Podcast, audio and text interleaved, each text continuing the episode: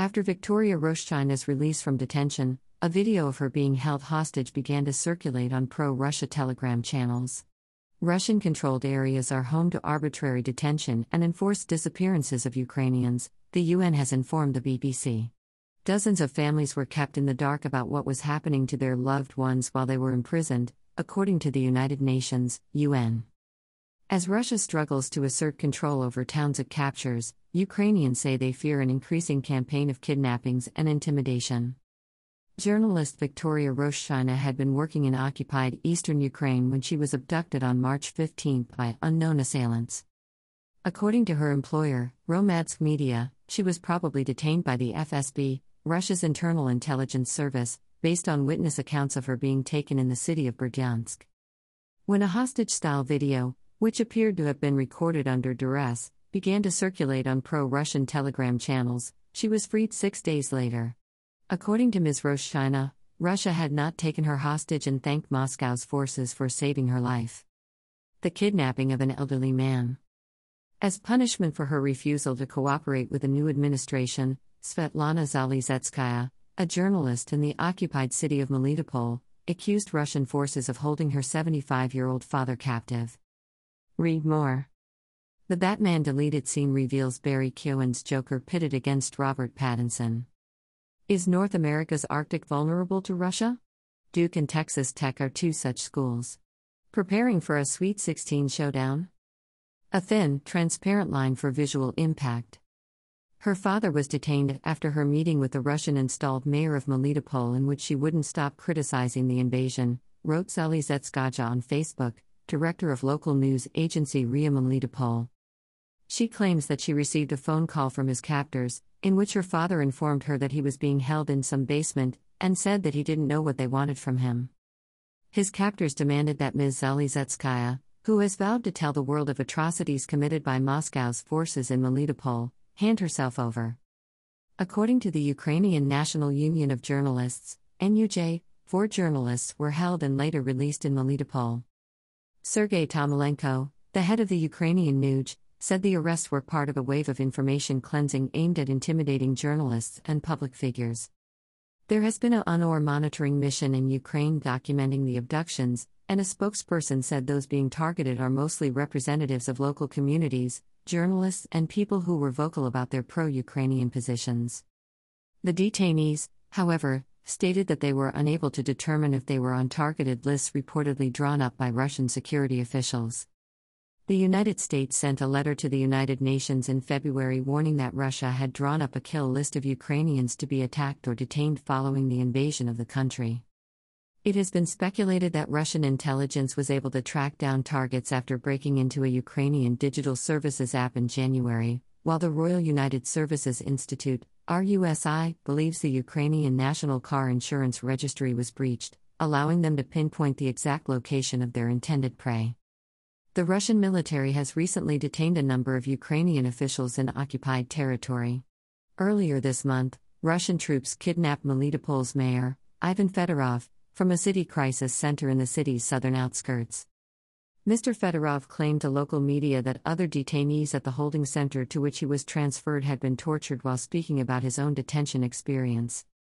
They didn't touch me physically, but believe me, seven armed men were enough to make their position clear, Mr. Fedorov said. Someone was being tortured in the next cell, causing a lot of psychological pressure. Local residents are being accused of sabotage, but they're just trying to get them to reveal their military affiliation. Novokakhovka, in the north, where a city council secretary has vanished, Buka, where six employees were detained and later released after Russian raid, and other cities have had alleged abductions, according to reports. Home is off limits for MPs, who are instructed to stay away from their districts. MP Alyona of Ukraine believes Russia's detentions will increase if occupied regions' resistance and lack of cooperation continue to grow. I'm sure Putin thought it would be just like Crimea, where they come and take over the administrative buildings and the mayor will say, Let's cooperate, I'll be your mayor now, what difference does it make? She told the BBC. It didn't happen at all here, nobody, even from pro Russian parties, agreed to do what Russian soldiers wanted them to do. Pro Western MP Mishkram told the BBC that Ukrainian security services warned her that she was likely on a Russian hit list and that she should stay away from her apartment in Kiev. As she put it, it's more like there are two lists.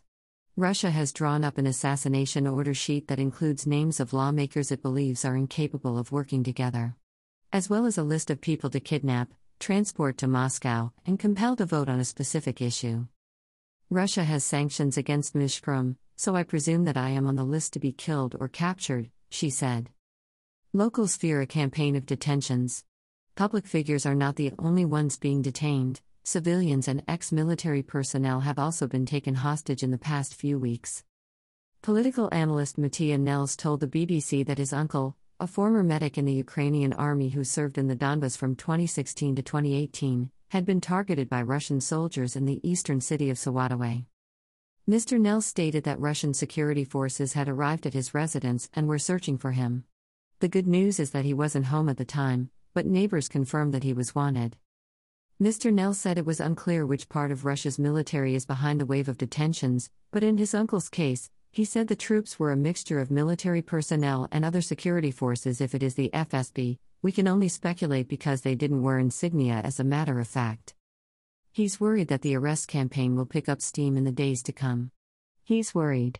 The amount of arrests seem relatively low, and some of the lists appear to be drawn up on the go as Russian forces identify those resisting occupation in southern areas like Kherson, he noted.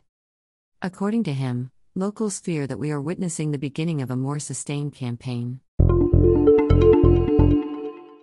Prince William and Kate. Public Relations Folklore may one day be written about how Trenchtown, Kingston, came back from the brink of defeat. Staff at Buckingham Palace must be perplexed as to why the couple's arrival in downtown Kingston, Jamaica, was not met with the same delight and excitement that welcomed them on their Caribbean vacation. That's when Prince William and Kate made brief eye contact with Jamaican toddlers reaching over a barbed wire fence, rather than the white savior spoof many expected. It was a poor choice of words for a couple who has a good grasp of the media. There were others on this very disorganized tour as well. A protest by some citizens forced the cancellation of the first engagement in Belize. On the day they landed in Jamaica, there was another little demonstration. He said he would prefer not to have Queen Elizabeth II as head of state, while the couple stood silently beside him. For example, it's possible that Queen Elizabeth II and the Duke of Edinburgh, who once rode in the same Land Rover out of a military commissioning parade, thought it was a cute throwback to that era. Some, though, found it to be a clumsy throwback to a more subservient era. Many things went extremely well, and this should be noted.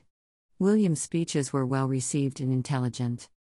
In Jamaica, he went further than any member of the royal family in expressing his grief and disgust with slavery.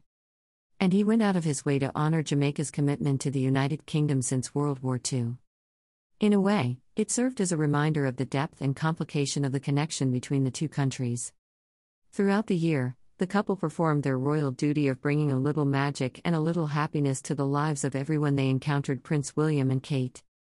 Thanking those who often go unrecognized for their work, they drew attention to perennially unpopular topics and situations. And everywhere they went, they received a hearty welcome. Read more.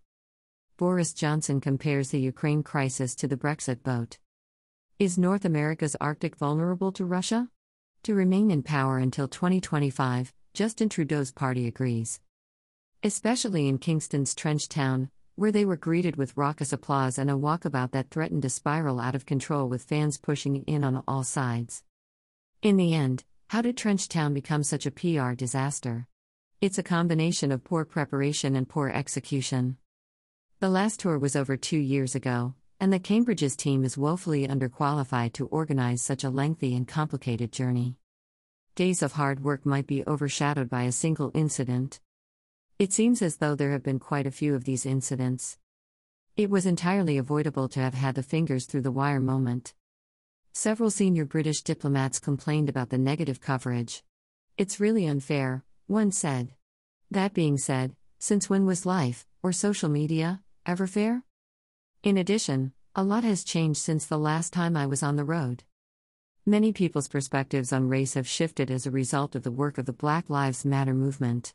As a result of Barbados' declaration of a republic at the end of last year, things have altered as well. Once upon a time, there was no room for error, but now there is none. When it was first introduced, the Land Rover may have appeared like an excellent concept. Nevertheless, it served as yet another harbinger of colonial times that day. The climate has shifted. The royal family has a history of adapting well to the times. Except it isn't happening this time around Prince William and Kate. Second chances are becoming more and more rare these days.